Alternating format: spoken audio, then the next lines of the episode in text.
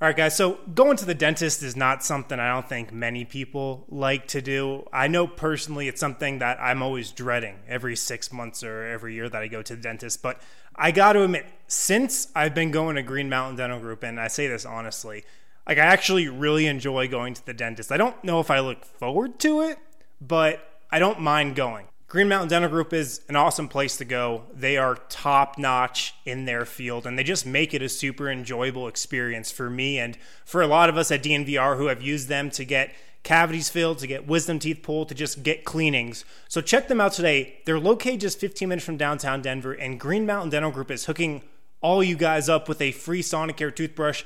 All you got to do is schedule your cleaning x-ray and exam. So check them out today. Get a free Sonicare toothbrush from Green Mountain Dental Group when you schedule a cleaning, X-ray, and exam.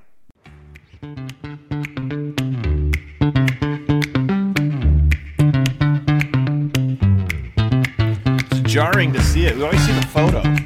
You don't always see the uh, the actual video of it. When you see the video, and it just like nonchalantly pops up at the bottom. It's like, wow, it's pretty great. Is that item still on uh, Taco Bell's menu? No, Still the the man- cowards took it off. They took Can it you off. believe Jokic lasted longer than the quesarito? This is incredible. Unbelievable. This is incredible. Also, he wasn't even a center. He wasn't even a center. The power forward. They drafted a power forward by the name of Nikola Jokic. Uh, how about the timing of um, two things you've always wanted to see together? Right as Denver Nuggets and Nikola Jokic. Oh, you're up on the right. There's another Chef's one. Exactly. Uh, all right, welcome in everybody to Monday edition of the DNVR Nuggets podcast. No Eric today. He's off doing something we don't even know what he's doing. But it is draft week. It's free agency week. Free agency is upon us, guys. We're live. We are live into. We're deep into the free agency game. Moves are already happening. Deals are already being discussed and agreed upon.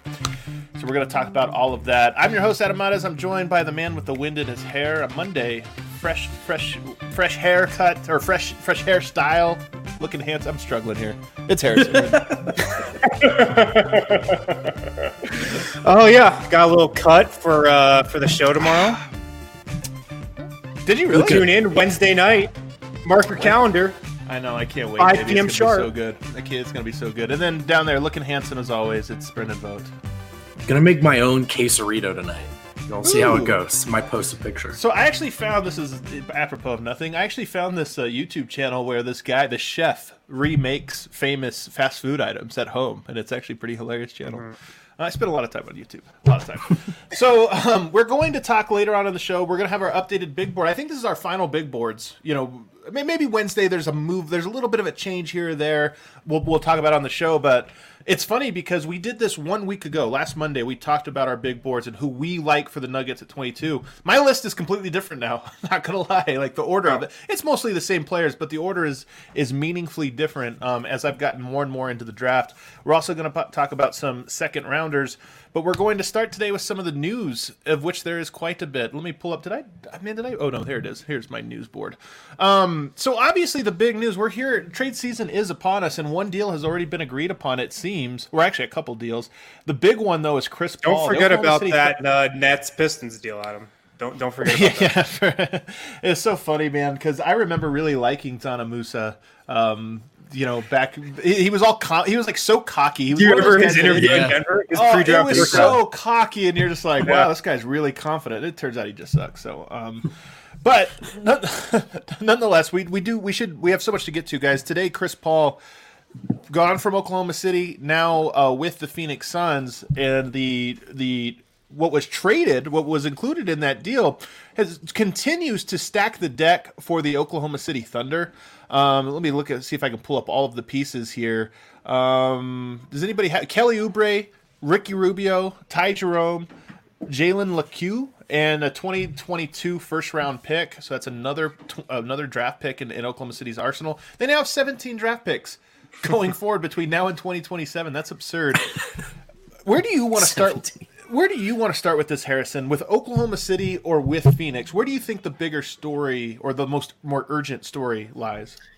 Probably Phoenix, uh, because I think it's a win-win deal for both sides. But with Phoenix, I think this takes them from a team who, you know, you probably really weren't worried about as like a team that's, maybe they like would fight for the seven or eight seed. But I feel like this jumps them up a tier for sure. Uh, I mean, Chris Paul, we saw what he could do last season in Oklahoma City. I think it's a great move for Phoenix. It just makes them like way more of a real team in the West. Like Denver's still obviously, I think, a tier above them for sure. But in the comments, let us know about what he just said because that's one of my questions: is are the Phoenix Suns now a threat to the Denver Nuggets? Are they a good team that's like okay, they're going to be tough, or are they like, hey man, they might be as good as the Nuggets next year? I think they're going to be a tough out for sure, but I don't think they're in the Nuggets tier. But I just love what this could do for the Suns, for Devin Booker, and for DeAndre Ayton, who's going to get to play with Chris Paul right now. That's like man. the biggest Christmas gift he could have ever asked for.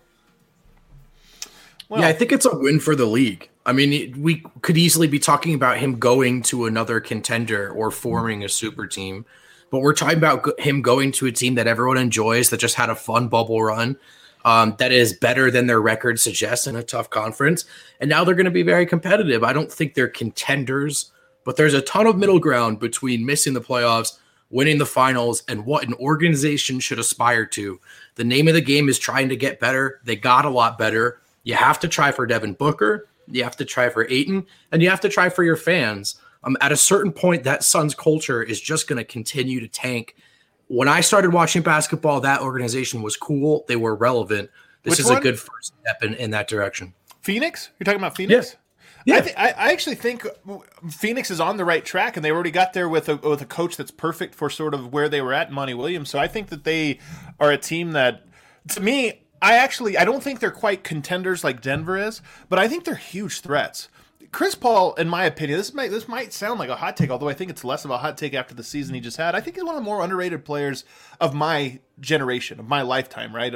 He's roughly my age, so of, of watching this this time, like a lot of people think of him as this choker, and certainly he has like some high profile bad playoff performances, but he's really good, and his teams always seem to be really good with him, and not so great once he leaves them. I think that you now have Booker, who looks like he might be in line for a Jamal Murray esque leap. Like he's a really good player. We just never seen him on these this type of stage. And DeAndre Ayton, who I think is a great player, has really grown into. I, I was low on him his rookie year. He I, he really won me over this last year. I think that the Phoenix Suns are going to be a really tough out, and then you know we'll see how else they assemble and, and put the pieces together with their team. The rumor where they want to bring back Dario Saric, um, you know they they have some pieces, Bridges. So um, I there's a, I think that's a really really really good team, and that's a team that if Denver matches up with them in a playoff series, I still pick Denver. But that's just another team that you look at and you go, damn, what a tough out. That's going to be a tough one. The West has, by my count, like 12, 13 really good teams that if Denver matched up with them in a playoff series, it would be a tough playoff series. If we go to the other side of this deal and we look at Oklahoma City, Sam Presti, one of the best in the biz. Russell Westbrook is an untradeable contract. Do we have that thing I, I, I pulled up earlier? I think it was, if, Kale, if you want to look it up, I think it was StatMuse on, on Twitter put, this out, M-U-S-E. But if you, you look at Russell Westbrook, he is an untradeable contract right now in Houston. The Rockets would love to move him on, but apparently there's no. I think the the words uh, that were used by Woj was it's a barren market for Russell Westbrook. well, if you look at what Sam Presti did, he flipped Russell Westbrook into an All Star season of Chris Paul that got them into the playoffs. Kelly Oubre. Ricky Rubio, Ty Jerome, Jalen Lecque. I'm, I don't think I think I'm saying that. I don't know Jalen Lecque. I don't know this guy. Um, three first round picks and two pick swaps. So that's a hell of a haul for a guy that right now can't be traded. And that team is set up now with 17 first round draft picks. It's probably a ways out for them, maybe a year or two before they start to really become a threat. But they, to me, are set up better than Sam Hinkie's 76ers were. You want to talk about a trust the process team? To me, I look at Oklahoma City and I go, my God, this almost can't miss for these guys. Yeah, and they've got the draft picks in uh, the perfect time period too with these stacked drafts on deck like next year and in 2021 and, and i'm sure after that i don't know what's going to happen with the one and done rule but uh, so that's the these, thing. A lot of these picks have been pushed to 2022, and this is also pertinent when we start to talk about Denver and Jrue Holiday later on. But um, it sounds like Givony was Jonathan Givony from ESPN was reporting earlier today that the 2022 draft, a lot of people expected it to the, be the last year of the one and done rule, so it'd be like a double draft because all the best high schoolers and college kids would be coming at the same year. Sounds like with how the pandemic has shaped everything, that might get pushed back a year. So mm-hmm. a lot of a lot of these picks, 2022 picks now have lost value a little bit. Yeah, but a lot of these huge contracts that we say are untradeable, Russell Westbrook, Chris Paul, it only takes one team it only takes one team, and like the Rockets last year, it only takes uh, a star player kind of requesting that they trade for a Russell Westbrook type to get those deals to be right. done. So I'm cautious to say that there are like any untradeable contracts in this league anymore because it only takes one team. And I think in the right circumstance, anything can be moved. When how quickly things change. I mean, Chris Paul played himself way back up in terms of value. I know Houston was this close, but he also got hurt. It was towards the end of his career. And I guess you could say maybe not drastically so, but but starting to trend down compared to his peak. So at the time the conversation was also like what you know what does houston do with chris paul can you even move chris paul's contract so things do change pretty quickly um, but look there's no there's no question that if you're trying to rebuild um, winning in the meantime having a super dope fun season and then getting all of the picks the way sam presti has is a good strategy. James harden by the way he has Chris Paul. Everybody's like, I don't know, Chris Paul. You can't really trade him except for another untradeable guy in Westbrook. That's the trade. Turns out Chris Paul's actually awesome. then you get Russell right. Westbrook. It's like can't trade Russell Westbrook. Man, this guy sucks. So maybe there's a maybe there's a problem here. Um, somehow somehow Adam Sam Presti's still going to lose out on Executive of the Year to uh, to whoever brings in, to, who brings in Serge Ibaka this summer. it's either going to go to Brooklyn or, or or the Lakers. Is, is your uh, Kale? Is Harrison's audio like ducking underneath every time he talks? Something something's weird's going on with him, or every time somebody talks over him, which is often. Um, we we should probably talk about. We haven't talked about this James Harden rumors. There's a lot of sort of mixed information, but James Harden possibly going to Brooklyn. Um, again, some of the stuff might be keeping an eye on Twitter now as we talk because some of the stuff is going to be happening, you know, pretty, pretty quick. You can in the comments if you're watching wrong, you see something, you can let us know. But James Harden now allegedly linked to Brooklyn. Maybe maybe Brooklyn's going to pick him up and make a big three out there.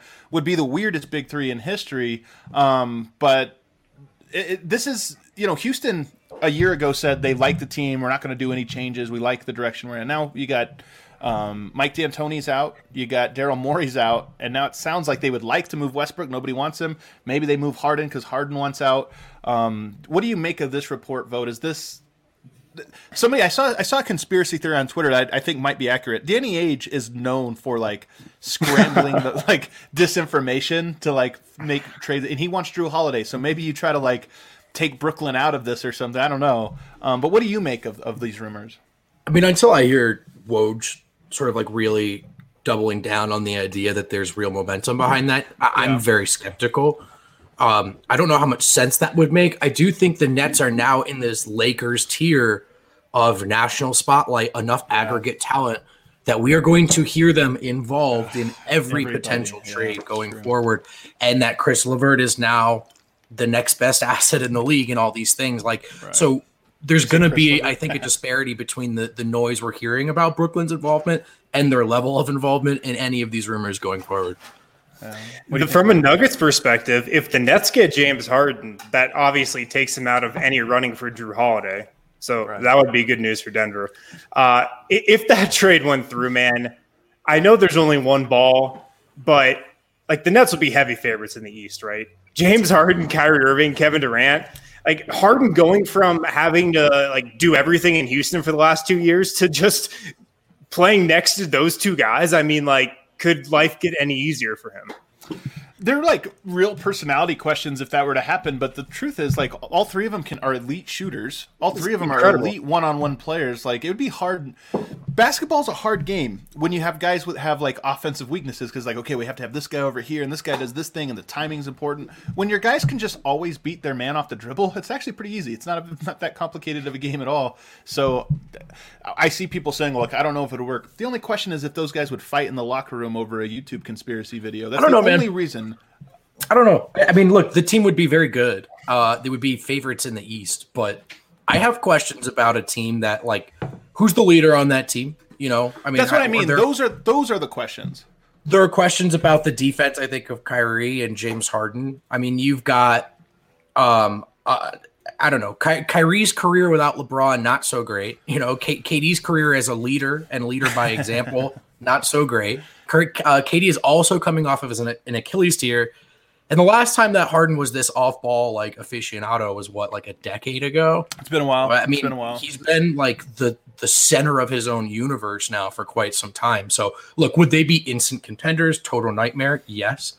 But I would have some questions about the fit. Imagine if Denver played them, how many fouls they would draw. I mean, it would just be like a, a hundred fouls. Jokic would foul out in four minutes playing against those guys. Um, but I don't want to do. So here's the thing that I think. Here's my only take on this Harden thing. I put this on Twitter the other day. I may might have re- reacted immediately. The motion was speaking more than than anything else, but I really freaking hate this league. like I love them. My love for the Denver Nuggets is so inversely correlated, and I don't want to do the thing that the NBA wants me to do, which is sit here and talk about how cool and interesting the Brooklyn Nets would be if they would acquire a third superstar and coerce their way into this thing. So, anyway, f them. That's my take on the uh, on the Brooklyn Nets. If this is dude. This is why it's cool that Chris Paul went went to Phoenix. Like I know it doesn't shake up the league, but it's cool. Like there was movement. We can celebrate that as a fun off season like dynamic development that doesn't make you want to like do something else for a living. Mm-hmm. I, you know, I, I, totally agree. And also, you know, as we talk about, and I'm going to really play this note hard on our Wednesday show, so I'll, I'll just kind of tease it here. But it's one of the things that has made Denver just so interesting to us over the last six years is that it really hasn't it's just been a step by step process. And of course, with they have the "We Don't Skip Steps" moniker.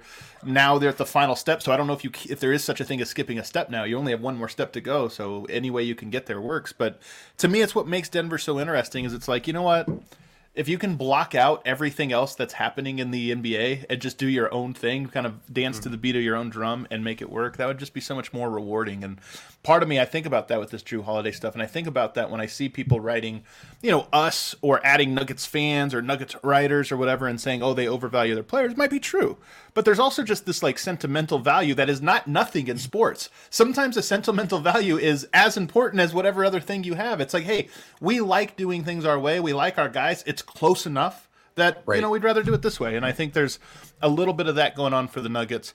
Some other quick hitting news here that I think is important. The first one, this is probably the most important, two way contracts next year. Usually, Bol Bol's on a two way contract, by the way. Usually, t- players on two way contracts can only be with the team for 45 days.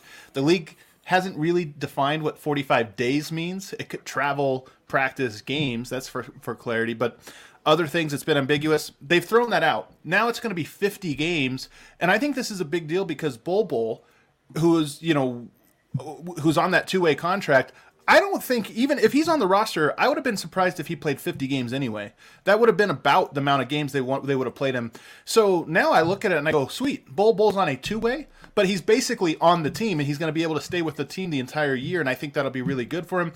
And by the way, if you get through the first 10 games of the season and he doesn't play, or, or you know, first 20 games and he's only played 10, you basically don't have to worry about it. Just play him like he's on the roster the rest of the year, and, and you're probably set. Yeah, the key here is that they switched the quote unquote days to games because I, I never really like understood. Nobody the, did. 45 no days.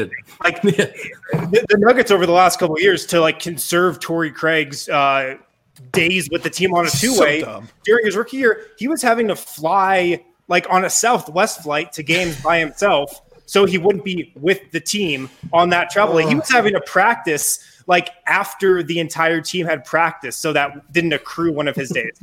that was always so stupid. But the great thing is, like you said, Adam, Bol's gonna be able to like practice with this team full time and and not have to worry about those days he's using up. And then what would the window be, you know, should Denver decide they still want to convert him to a full time spot? Like, what would their sort of window be after this season on making that decision? Do we know? how the two way works. I had Danny Leroux on the other day who talked about this, but it sounds like Denver is in, in pole position to retain in him, even if they should if they should okay. do this entire this play out the entirety of the contract. So I don't think that that's a concern. In fact, I think it makes it more likely that Bol remains on this two way contract sure. for the entire season, um, mm-hmm. which I, I, again I think would have happened either way, but um, it, it, helps for Denver. A couple other quick notes: the day, deadlines. The I believe Jerami Grant has until November nineteenth to decide on his player option. Monte Morris guaranteed date is the 20th, and Keita Bates Diop's contract becomes guaranteed on the 23rd. Only reason those are important is because everything's going to happen in such a condensed window that I don't know that that would have mattered anyway. Once Wednesday arrives, I think all the pieces are going to start falling, um, and then free agency two days later. This just those are just the deadlines now. Denver probably will have a good idea of what they want to do after the draft, but um, you know all those guys will have those decisions to make. Is there any other news and notes we need to get to? Oh, I guess actually one other thing. When we talk about Houston possibly blowing it up, I saw a lot of. Yeah, we'll talk about this on the other side. Uh, Robert Covington and PJ Tucker. A lot of people throwing that in the mentions. Can Denver try to poach like they did with Jerami Grant when there was the fire sale in Oklahoma City? Denver didn't get the main piece; they got the side piece, and, and Jerami Grant turned out to be a good one. Could a similar thing happen? Um, we'll talk about that on the other side. Yeah, week ten of football is in the books, guys. There's it's time to review the tape. Get ready for week 11. There is no better place to get in on all the action than with DraftKings Sportsbook, America's top rated sportsbook app. To add to the excitement of week 11, DraftKings Sportsbook is bringing back their can't miss offer. If you haven't t- if you haven't tried DraftKings Sportsbook yet, head to the App Store. You don't want to miss this. DraftKings Sportsbook is giving all new users the chance to earn a sign up bonus up to $1,000 when signing up rough on me yesterday using guys. promo code DNVR. I know our parlay didn't work out, but I did. I did. Not quite. parlay did not work out. Um, I did cash out on the Dustin Johnson winning the Masters though. DraftKings oh, got a nice, uh, nice little odds boost on DJ. If only you had locked that in for the lock of the week. Yeah, yeah. Maybe next week. Um, tons of tons of stuff to bet on football uh, this week, collegiate and pro on DraftKings. Of course, it's super easy on DraftKings. One of my favorite things about DraftKings is like so easy to deposit and withdraw. Like it's dangerously easy how, how easy it is to just deposit money into your account and uh, bet on whatever. So make sure to download the top rated DraftKings Sportsbook app now and use promo code DNVR when you sign up and get up to $1,000. That's code DNVR to get a deposit bonus up to $1,000. For a limited time, only at DraftKings Sportsbook must be 21 or older, Colorado only. Bonus comprised of a first deposit bonus. Deposit bonus requires a 25x playthrough. Restrictions apply. See DraftKings.com slash sportsbook for details.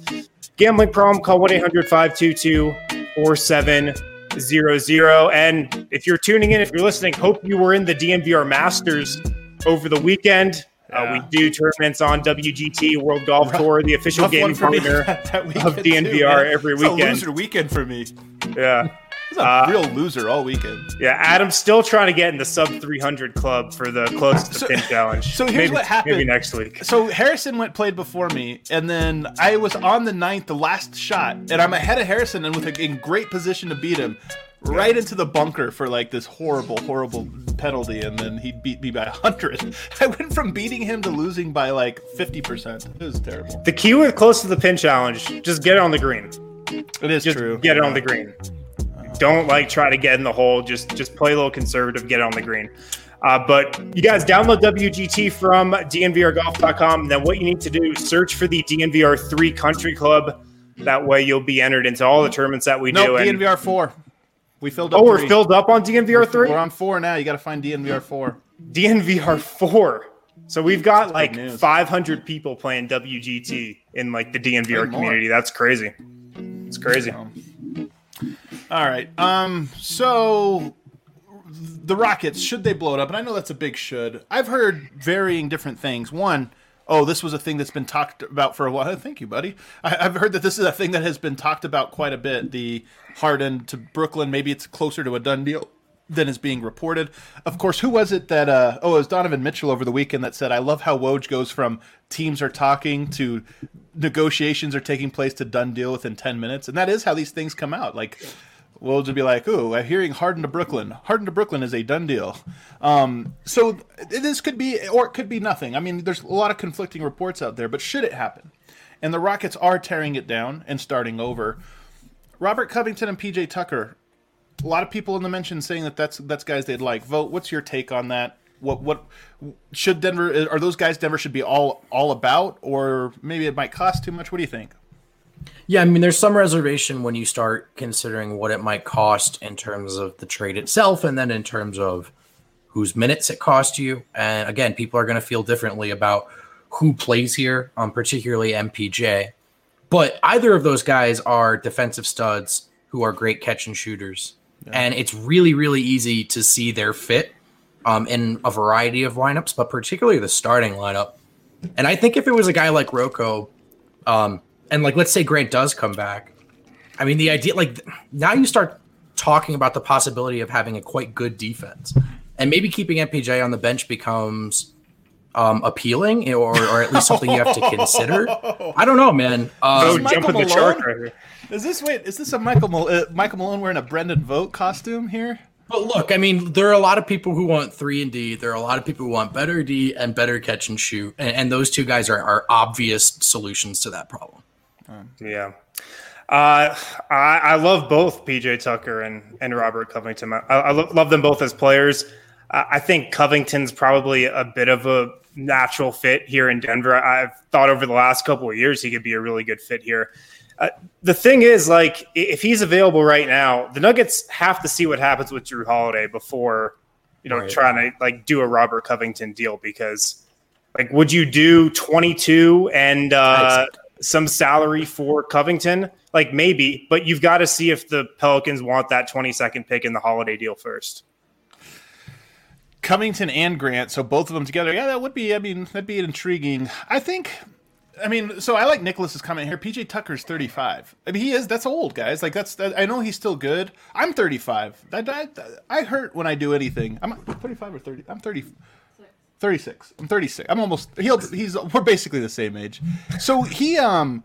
So I don't know about him as as much. And then also, there's this. There aren't two more different offenses than the Houston offense and the Denver offense. The Denver offense succeeds most when there's ball movement free flowing. Everybody's kind of involved. The Houston offense, PJ Tucker is a spot up, standstill guy. He's in the corner just for the entirety of the possession, just like this, you know, waiting to catch a, a pass to shoot. So I don't know that it translates quite as much. Covington's the one that's really interesting. I mean, he's really, you know, obviously would be a great fit. I do worry though because Michael Porter, I just am such a believer in him, and if Robert Covington was here, I mean, come on, how could you not play him over over Michael Porter? Maybe it ends up working out, this or that, but I just I don't know. So I'm a little more lukewarm on on on those on, on those trades or those, those ideas, but you know we'll see. If you shakes. if you could keep Grant, get Jrue Holiday, and then add Robert Covington, I'm all in. So but then you, you lose MPJ. Is this MPJ might demand a trade at that point? No, no. Then you keep MPJ. Okay, all right. Well, you know you get everything. And then you like sign Serge Ibaka as well. Okay, yeah. so Serge Ibaka. Okay, sweet. Um, okay, I'm, I'm with it. Um, anyway, I just thought that was interesting. We'll see. There's too many moving could parts. um could Covington be a two? Could you start the could two? It, could MPJ be a two? I mean, I'll, I'll, at a certain point, we're getting so weird. I don't, I don't know, man. I don't know. Um, but we got to move on. Last thing here. Happy birthday to Bol Bol. He is uh, 21 years old today. I don't know if you guys knew that. There's a little. I did not. There's a little nugget little, for you. Little nugget for you. It's uh, no way they would deal Bol on his birthday, right? yes, I didn't even think about that. So the Jrue Holiday deal got pushed to tomorrow.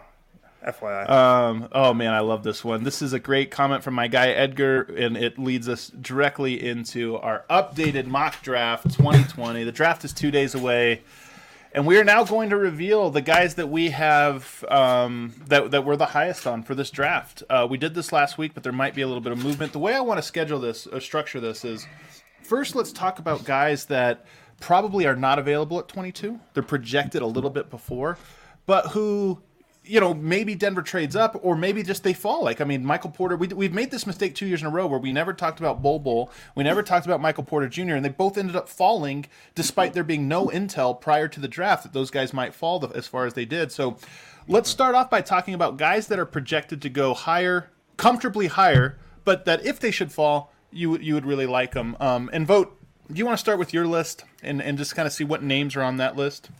Sure. Do you want me to go through my whole list or just give you a name? I want you to give me like let's say two, three, four, whatever you feels comfortable sure. with of guys. And again, these are guys that are projected. I'm not talking about you know Anthony Edwards or anything like that. I'm right. talking about guys right. that are projected ten to twenty, but you know maybe they'll fall.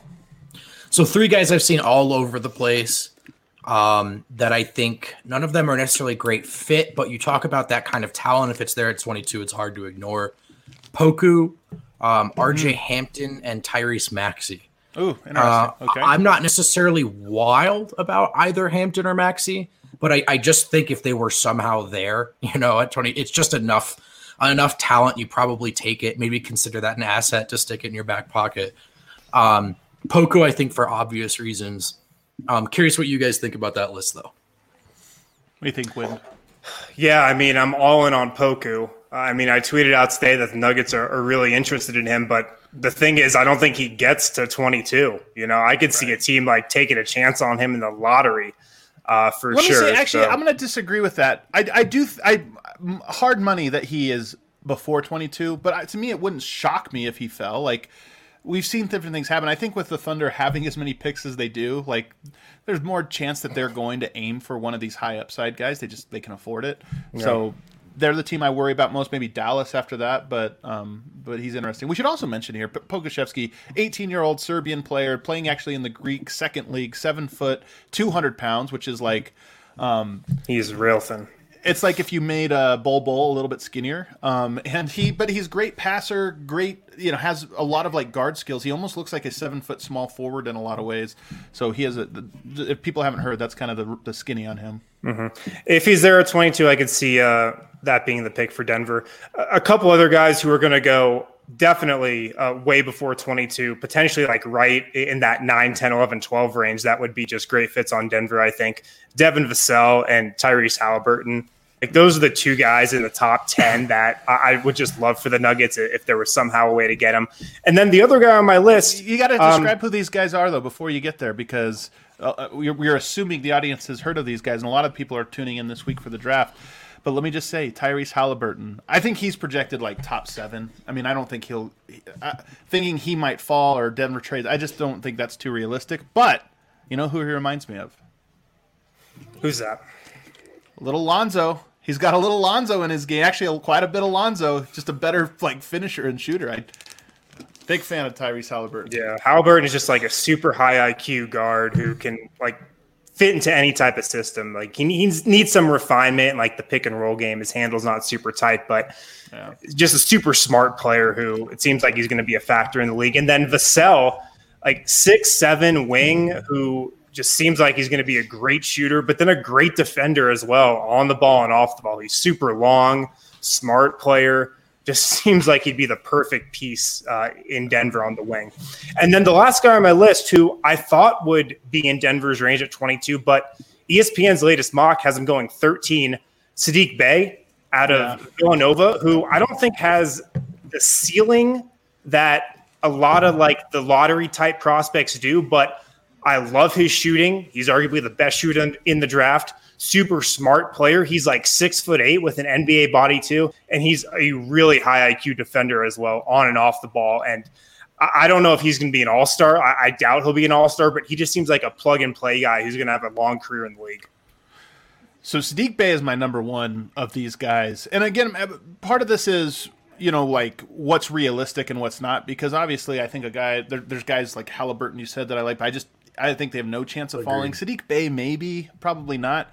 Um, but I love him. You're, you're absolutely right. He's a Villanova guy, a sophomore, um, 6'10, wingspan, six eight body. So he's got the body of of what you're looking at. I agree. I don't think he's a star, but I think he's a star in his role type player. Yeah. Super high IQ, great off ball. The type of guy that can and I know this sounds silly, but the type of guy that if you swing the ball and he's open, can knock it down. You swing the ball and there's one more pass to make, he can make it. Or if you swing the ball and the defense is closing out, he could put it on the floor and get past him. Like to me, that's what you need to be that's what Denver needs.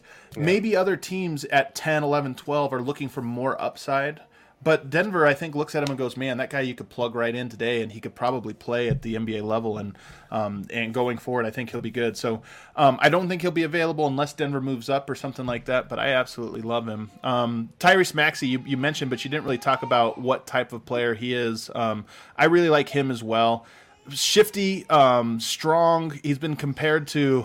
I've seen comp- comparisons to like Derrick Rose and to like Kyle Lowry. I know those guys are a little bit different, but just an aggressive, um, you know, good point guard who um, I don't know, like uh, he, he can do a little bit of everything. He can um, he can drive, he can manage, he can get to the rim. I think Denver needs that quick first step guy. I think he's that. What, what he can defend too. Can defend and he can defend. Yep.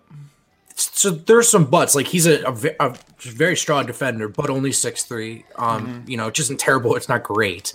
He can do a little bit of everything probably a ceiling on him as like a secondary type of playmaker. You know, he's a score first type of guard who doesn't necessarily flourish with a jumper per se. I mean, he's he's pretty adept at at getting himself lanes to the rim.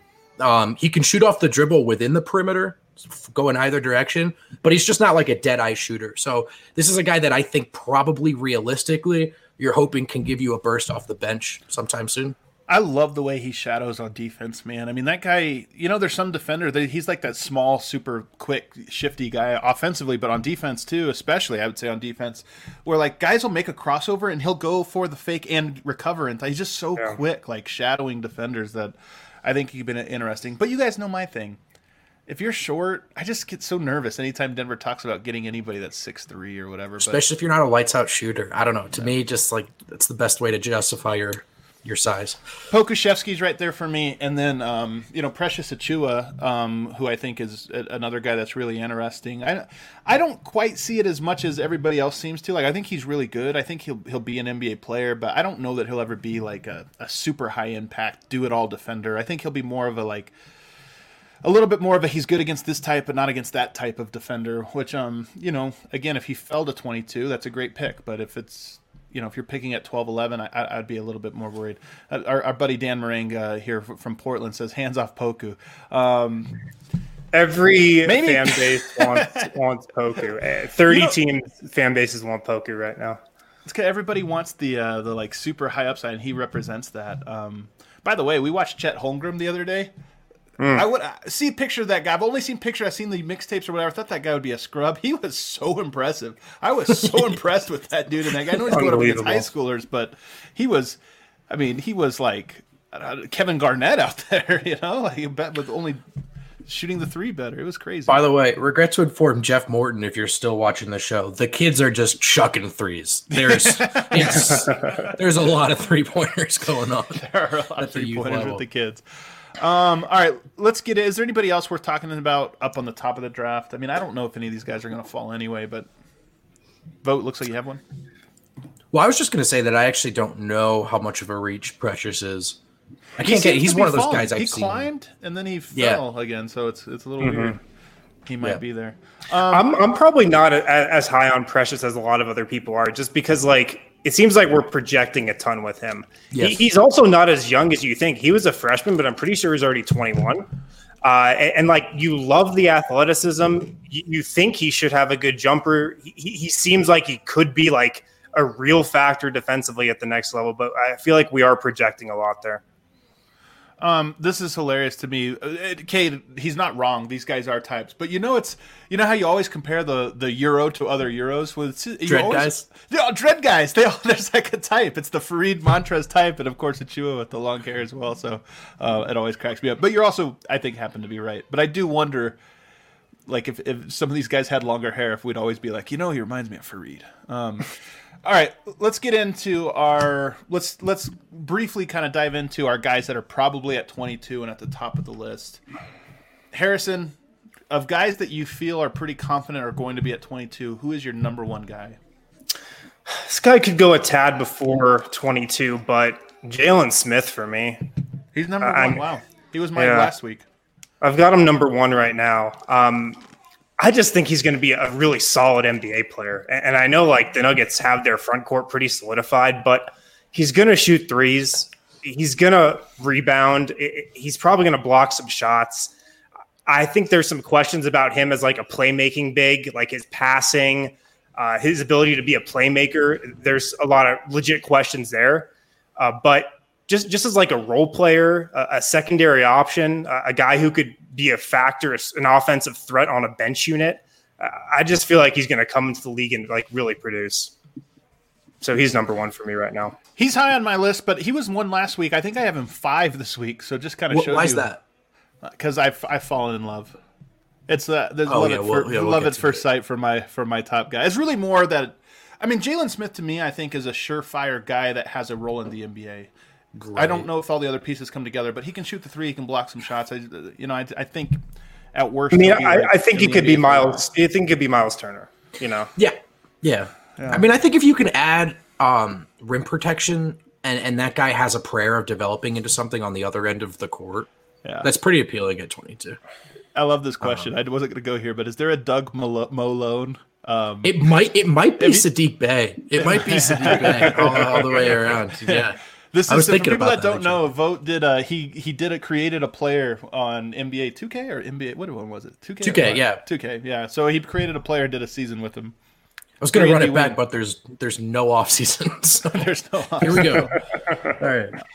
Jalen Smith, Jalen Smith. You know what though is funny about him, and I talked to Krysten Peek for the Yahoo about this specific thing, and apparently his nickname in high school was Sticks. Yeah. But then when he got to the, he worked so hard on his body that now you look at him, and yes, he could get a little bit stronger, but now he looks like a normal prospect to me. He doesn't look like a skinny guy. I think he's a guy that can add muscle and look good. A little top heavy. I think if he adds more muscle, you'd probably like to see it on, on the bottom half for okay. sure. Mm-hmm. What um Vogt. What about you? Number one pick. Man, I, have said it a lot. I like Josh Green. I think if yeah. you like a three and D guy, um, I just think this guy's going to be ready. I also think there's a tiny chance. Um, I don't think this is why you're drafting him, icing on the cakes type of type of stuff. Tiny chance that this is a guy who had a lot more talent um, than sort of the injuries would tell that story. Uh, and by the time he got to Arizona and was playing, he was sort of asked to fill a very specific role. Don't think we necessarily know that he can't do more than that um, as a three and D, a guy who can slash and attack and overzealous closeout. Uh, maybe there's more to his game, but I just think that that he's going to be a guy who, who's ready to enter the back end of the rotation sooner rather than later um, in a spot where Denver could use it. Yeah, he's number two on my list, and I, I like him a lot. If Denver there's there's two or three guys that if Denver, I, I, would say there's two guys to me that if Denver winds up with him, I'm gonna like have the fist bump. And Josh Green's one of them um, I, I, would be really just optimistic about that. Like I think the Denver, he's the type of player that has a foundation in place to become a much better player, like to really grow his offensive game. And defensively, I think he has, he's elite already. Like he'll, every team will turn him into an elite defensive player. Right. So to me, he's um he's really really high on my list. And if Denver takes him at 22, I'm gonna feel really good about it. Yeah, he's number two on my list as well. Uh, I just think like he's super projectable, six six, really strong. Uh, the the kind of background on him seems really good too. Like a really, really good kid good. who's a really worker. Um, I like that he's from Australia. I know it doesn't really matter, but I like it. You're pandering. so no, it's yeah, cool. It, it does. It's two. cool. It's a pipeline pick, and totally. I like t- in terms of toughness. Just like I don't know. You say he has an AFL background, right? Like this is a big, strong dude. He's. I don't think he's afraid of of the next leap physically. That is the thing about that Australian league, right? Is there's a you know no blood, no foul. It's a very physical league. Mm-hmm. Um, Josh Green, I think, is fantastic. He would he would be really really good. My number one, and look, Denver's not going to take this guy with the 22nd pick but it's the guy that I actually like more than everyone in the draft, and that's why I have him here. So if Denver is to acquire this guy, I think it's through buying a pick in the second round and getting him. But I would be as hype. Look, Monte was taken in the second round, Tyler Lydon in the first. Sometimes that's just the way it works out. And it's of course Paul Reed. I talked about him a little bit last week. Only since then have I only fallen more in love with this prospect. And I'm telling you guys, for years, you know this Vogt. You know this too, Harrison. For three, four years, going all the way back to Denver Stiffs, I've been talking about how much that offensive fit with Kenneth Faried works because of that what I call the dunker spot gravity, right? Along the baseline. Everybody thinks you have to be a three point shooter to stretch the court. Well, Denver has Jamal Murray. They got Will Barton and Gary Harris. Like, okay, those guys are hit or miss, but they stretch the court. You got Michael Porter Jr. I think is going to be elite floor spacer, and you got Jerami Grant that spaces the floor. You got Jokic that straight spaces the floor. You got Bol Bol that could potentially space the floor someday. Monte Morris. Denver has a lot of guys that can space the floor. So having one that can't, if they provide the other type of gravity, I think is so important. And to me, Paul Reed represents that. Six nine, a seven foot two wingspan, almost identical measurables to Taj Gibson very athletic, super long reach, super long wingspan. Um, and if you look at him, to me, he's a combination of these players: Kenneth Faried, Taj Gibson, Paul Millsap, Kenyon Martin. A little mm. bit of he, he has a little bit of those of those skill sets. Very, very, very athletic, quick, quick jumper, very light on his feet, but also a guy that I think has good instincts for the weak side rotation. This is the number one thing you need around Jokic is a weak side rim protector. That's what he mm-hmm. is. I think he projects to be elite at that on the defensive end, and he's aggressive. Like he doesn't you know he doesn't you know Jerami Grant can be like a good defender but sometimes maybe not like I think I think that um Paul Reed will be one of those guys that's like constantly on the hunt defensively you know just locked in waiting for the opportunity mm. to pounce almost like a birdman Chris Andersen. um, so I love him defensively, and then offensively, just such a quick um, jumper. Has great instincts for playing the dunker spot, staying on the right side of the court, rotating around to create the most spacing for whatever you know the on-ball action is. And then he has good anticipation. I know this is a weird thing to say. He has very good anticipation for when the pass is coming, so he begins stepping into his catch and and jump before the pass arrives. I saw this with him over and over and over again, and I just think he's going to be one of those guys that you step up on Jokic when he's rolling to the basket. Jokic finds that guy every time, and Paul Reed dunks on you every time. One of the best finishers in NCAA. I'm, I love this dude. I can't figure out why he's he's fallen so far. I think it's a lot because he can't shoot very well, and his shot is disgusting, and his handle is robust. I think it can, I think it, yeah. I think it can grow over time. And I think most teams can't build around a four that can't shoot anymore because they have a five that can't shoot or they have a three that can't shoot. Denver doesn't have that problem. Jokic can stretch the court. Michael Porter, Jerami Grant, they can afford this guy. I just think to me, I would be so convinced that he would be a great fit in Denver and a guy that Malone would love, Jokic would love. He would just fit so well. I I can't believe, and I've watched him. I can't believe how high I am on this guy. I really like him too. Um, I, again, like you said, I don't know if he's in play at 22, but um, if the Nuggets were to trade back or trade into the second round for a pick, I would love Paul Reed. His athleticism, like he, it's he just jumps off the page. He, he jumps off freak. the screen. He's, he's a, a, freak, athlete. Great, one of the best athletes in this, and he happens to be six nine with a seven two yeah. wingspan. Like he can jump out of the gym. He's quick. He's fast. He can like get up and down the floor really quickly. And um, you mentioned like his uh, his second jump, his shot blocking skills, like his anticipation ability. That's like that could be what like makes him into like a starter level guy in due time. Now, I think one of the knocks on him is like he goes for too many shot blocks. Like so, sometimes he's just like over antsy with, with trying to block shots. So that will be something he has to clean up. But um, Denver would be a great spot for him just like his athleticism would fit so nice with what Nuggets already have going in their front court, and they could kind of take their time with him as well, which I think he needs. When I look at Paul Reed, I see the future Danny Ainge wants. There's just like the 2030 NBA is just going to be like a hundred Paul Reeds flying around, switching everything. You know, um, he's just he's a long boy. He, he's a long boy because um, that wingspan is just so long and quick, man. Like a ton of potential yep. versatility to me. Just a terror. Just kind of like the, the when you watch the playoffs and you just go, man, I wish I had four or five of those types of bodies to just send out right. there, go flying. I mean, Paul Reed's just one of those guys. So I agree with you that the the the touch, the offensive sort of skill set. I mean, it's a fit thing. And in Denver, how much does that matter? So if you say more athletic Paul Millsap, I say I'm in.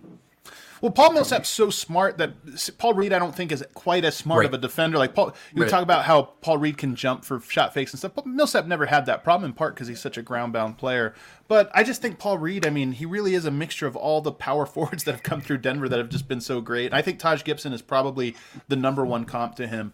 So it's like it's like with Jerami Grant. I've talked about this a lot. I think Jerami Grant is a little overrated by Denver Nuggets fans, in part because the stuff he can't do just doesn't matter on Denver because Denver has already has their top end talent. I think the same thing is true of Paul Reed, and this is why he's fallen. Is people are like, yeah, but he's not going to stretch the floor okay, not too concerned about that. I think Denver can survive. Well, he's not going to, you can't really handle it. He's not, you can't give him the ball. It doesn't matter. Don't want him to. Like, I actually don't want him dribbling. I think I just want him dunking and offensive rebounding, which he is elite at. And, uh, you know, I love this comment. He's such a Raptor. Exactly. Because the Raptors find yep. really good players. I mean, he's, he's such a Raptor. So um, I, I would love for, for Denver to, to get in on the running. All right, let's take another break, and then on the other side, we'll get um we'll get into some of our other prospects, including a couple second rounders. And then it looks like James Harden, the new Shams report, does in fact want out of Houston. It's all happening. We'll talk about it on the other side. yeah, guys, we got Green Mountain Dental Group. A lot of us here at DNVR, we go to Green Mountain Dental Group to get our teeth cleaned, to get cavities filled, to get what other uh, dental work we need done.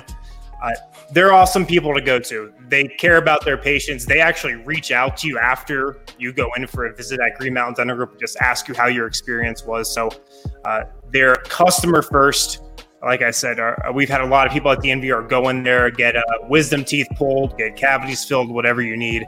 They do a great job. When you schedule a cleaning, X-ray, and exam at Green Mountain Dental Group, they're going to hook it up with a free Sonicare toothbrush, so you don't have to uh, go to King Soopers and get like a two or three dollar toothbrush every couple of months, and you never have to do that again with a Sonicare toothbrush. So hit up Green Mountain Dental Group today and uh, Strava Craft Coffee. Today, I believe, is the last day you can get this, guys. Until midnight tonight, Monday night, all DNVR members can receive 30% off their purchase at Strava. If you are a member, I believe you got an email about how to retrieve your 30% off Strava code. Of course, Strava Craft Coffee packed with CBD. It's been known to help cure long term migraines, back pain, arthritis, other aches and pains, and IBS. IBS too. Don't forget about IBS. Don't forget tonight, about my IBS. Will. Through Monday night at midnight, DNVR members can get 30% off their purchase at Strava. Yeah. All right, so you guys can see here, um, pulling up uh, the report from from Shams, a little Sham Wow here. James Harden apparently wants to be a contender elsewhere. I love that they put that because I'm not sure Houston is a contender anymore. So you could have dropped the elsewhere. It seems a little redundant. He wants to be on a contender. Um, and Brooklyn and Philadelphia are believed to be his desired trade destinations. First off, two Eastern Conference teams. It's like a sounds like a small minor win here. Not that this is going to happen, but if Harden is to be traded, I would much rather him be to the East and not to create another juggernaut in the West where it just seems like everybody is. Um, but it just seems like this story is picking up a little bit of a little bit of steam now, um, as you kind of expect. I, I do love how here. Uh, I, I, do love how uh, they are setting up, or I don't even know who they is. Is it uh, maybe maybe it's Danny Ainge, but he's setting up Brooklyn and Philadelphia to bid for Harden like against each other now. I love it. Yeah. Does um Danny Ainge might be Harden the greatest players. what were you gonna say, Vogt? Nope, we just nope. lost him. okay. Um, Harrison, give us. So we have Paul. Re, uh, I'm sorry, we have Paul Reed off the table. I know he's not on your guys' board. We have Josh no, Green. We Paul J- Reed's on my board. Paul Reed's on my board. I'm in. I'm You're in. I sold I'm you in. on him. All right. I'm, I'm, telling you, like, if Denver moves the 22nd pick and buys into the second round and gets Paul Reed, I'll be like, perfect. We got a guy that I can be excited about for the future. And even if they take someone at 22, I, I, would still love for them to do that. They have roster spots to gain. I would Paul Reed. I'm just I'm so in on him. I and the funny thing is, is I I actually think he would be good on like Minnesota.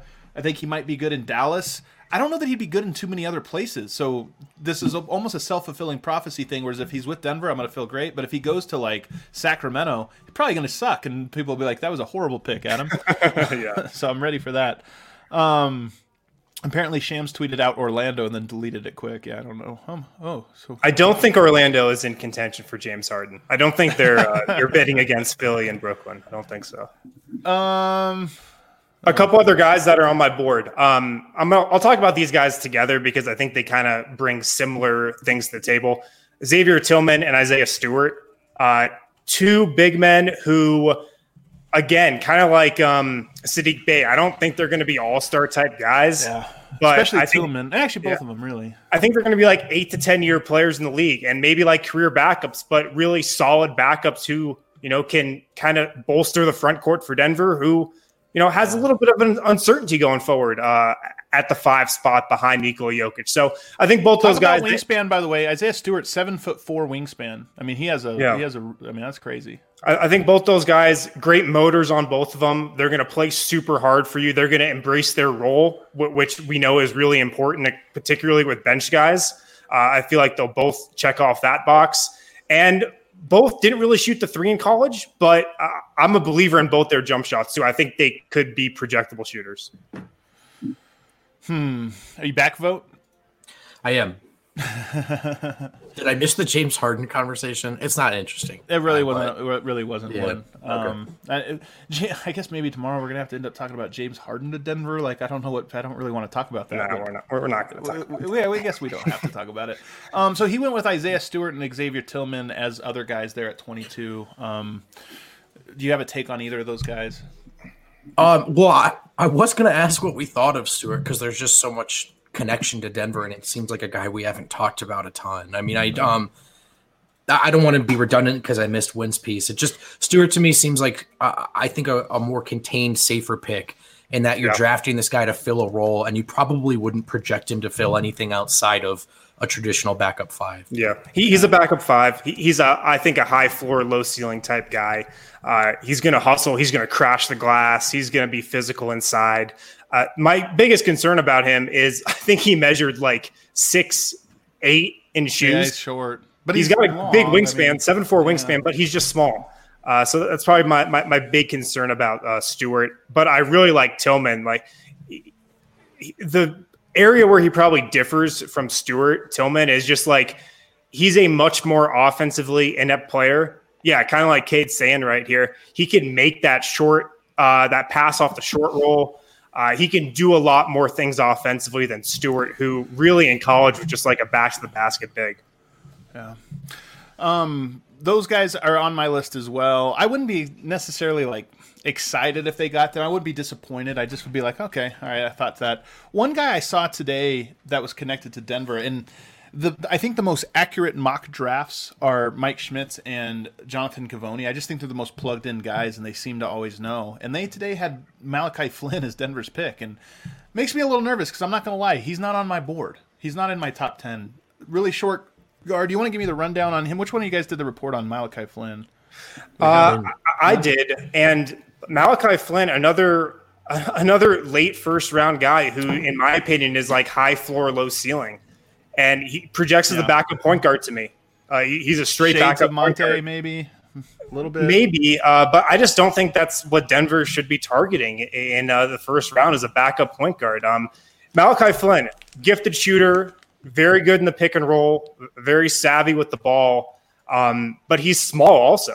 He's like really uh, six one, maybe six two. He right. competes on defense, but I just don't know if like the ceiling is there for him to be the guy at 22.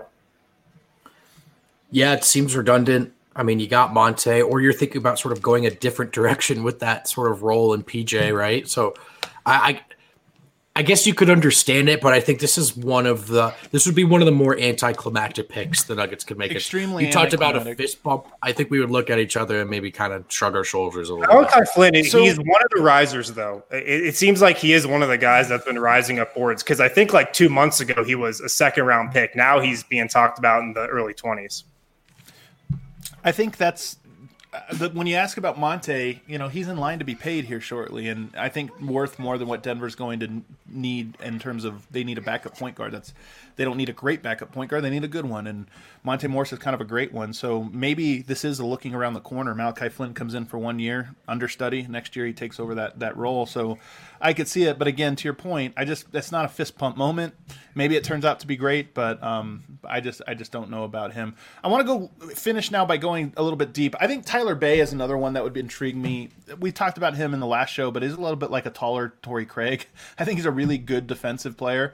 Um, I think he can be like an elite defensive player at the NBA level and guard a lot of positions, a lot of length, but offensively, just super limited. He is a CU guy, so there's that. I've heard Desmond Bane a lot. Another couple names though, a little bit later that I'm. There's two guys I want to talk about that we haven't talked about yet. One is Isaiah Joe, and this is another second rounder. If Denver, you know, maybe Denver does make this trade and they get three or four pieces going out the door and only one or two coming in, and now you look at it and you go, we got to fill up our roster. If you manage to grab a couple seconds, Paul Reed, of course, is my number one. But Isaiah Joe is an interesting one. Um, you know, long, uh, I believe six foot five, 180. So he's kind of a Will Barton build. Very good three point shooter. He took t- almost 11 threes per game this last season at Arkansas. Only 34%, but he was 41.5% the year before. I think he's a very good shooter that just has like an inc- insane volume. And I love the balance on his shot. He can shoot off of every type of motion, off the dribble, going left, going right, left foot, right foot, right foot, left foot. I mean, he could just, I think you talk about some guys and they're like good catch and shoot shooters or this and that. I think Isaiah Joe projects to be one of those guys you can count on to do every type of shooting. Um, he's just a little small. I think that that's one of the things. He's got that Will Barton build, so he'd have to really, you know, really become wiry strong because that's that's that's his upside. But elite, I think he could be a really really good shooter. What what's he playing in the NBA? Is he a two? He's a, probably a two. Yeah, he's probably a straight two, and he can handle it a little bit. He's not going to be elite, probably not even as good as Will Barton or anything like that. But he's not going to be a guy that you can't, can't, He's probably in between Gary and Barton as a ball handler, I would say. Mm. But better shooter than both of them, or projects to be a better shooter than both of them. Yeah. He should be an incredible shooter. He's got super deep range too. Like yep, he took a lot of really got, deep like, ones. logo type range. So, yeah, I like him a lot. And then lastly tell me if the, this profile sounds good to you guys, or or sounds like something Denver might be interested in. Okay, University of Kentucky guard, but was outshined a little bit by some of the other guys in his class. Six foot three, 188 pounds, a little small, but a little long, you know, small but wiry and long. From Baltimore, um, mm. Baltimore City League champion, very tough, inner Baltimore kid, um, and a little bit overlooked. Would fall to the second round. Can shoot the ball this is Immanuel Quickley, by the way. I'm talking about yeah, here. He's on my list too. and so he's another guy that I think Denver could maybe be interested in. Ryan Blackburn actually threw this guy to me the other day, and I started taking a look. To me, I like him, don't love. A little too small. I just this small guys I'm just not in on, but he could be a guy where, again, if they like a point guard, and that's why Malachi Flynn is attached to him, maybe you end up delaying that a year and you go to the second round. You get this guy. Maybe he works. Maybe he doesn't. You only had to pay a little bit of cash to get him. I like it. Um, all right, I'll give you uh, two guys here. Uh, let's see here. Cassius Stanley. Yeah, out of second Duke. Cassius in this, this class. Yeah, yeah. Not, yeah. not the point guard out of Michigan State, the wing out of Duke. This guy is a future dunk contest champion. Um, absolute ridiculous athlete, and he can shoot the three too. Uh, now I don't know what else he's going to do. I, I, can't see him like being a factor on defense anytime soon. He's got a ways to go as a playmaker, but I think he's intriguing potentially in the second round. Um, here's a, another guy that I think is super interesting and is actually mocked to go in the second round on ESPN's latest mock. Justinian Jessup, who's a Colorado kid, uh, played at Boise State. He's a six-seven wing, 40% from three last year on eight attempts per game at Boise State. Kind of giving me Duncan Robinson vibes. Mm. Kind of giving me Duncan Robinson vibes. But a little bit slow name. defensively, right? That's the that's the idea. Is maybe he can't guard. Mm. That's that's what I've read about sure. him. But sure, mean, who knows? Second uh, round, you know, late late second round, why not? Yeah.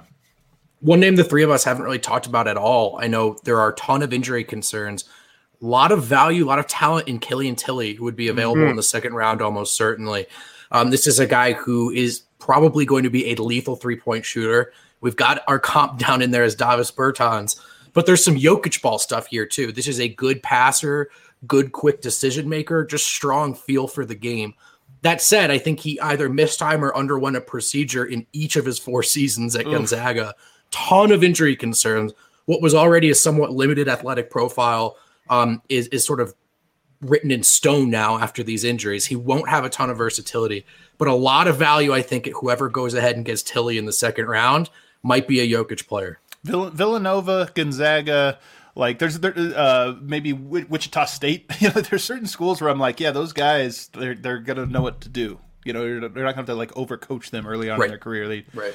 they kind of know. So he's a he's an interesting one as well. I'm excited, man. There's so many. Look at how we came up with like 20 prospects to talk about today. That's how many there guys there are that are just kind of intriguing for Denver. Um, should be great. Again, guys, don't forget on Wednesday, five o'clock pull us up on your TV, the YouTube. You have a smart TV. People are laughing at me, but I'm telling the olds this because uh, I, I, am one of the old. You have a TV, you can pull up YouTube right on it. Watch us right there. We're going to be having uh, some great guests on. George Karl's going to come on. You can see George Karl on the timeline right now, guys. Very adamant that Denver gets rid of Michael Porter Bol, everything, whatever it takes to get Jrue Holiday. He's very in on Spicy it. Spicy Twitter follow. George so Karl. we might. So I think we're actually going to have George Karl after. Mm. They trade for Denver. Holiday. That's well, either they do or don't. Like I think by the time yeah. we, we have George on, the move will either have happened or not happened. So it'll be interesting to hear from him. Um, so it should be great. Five o'clock on Wednesday. Going to be absolutely fantastic show. I can't wait for it. Thanks everybody. Stay um, obviously stay connected to DNVR. Cover all this breaking news. We'll see you then.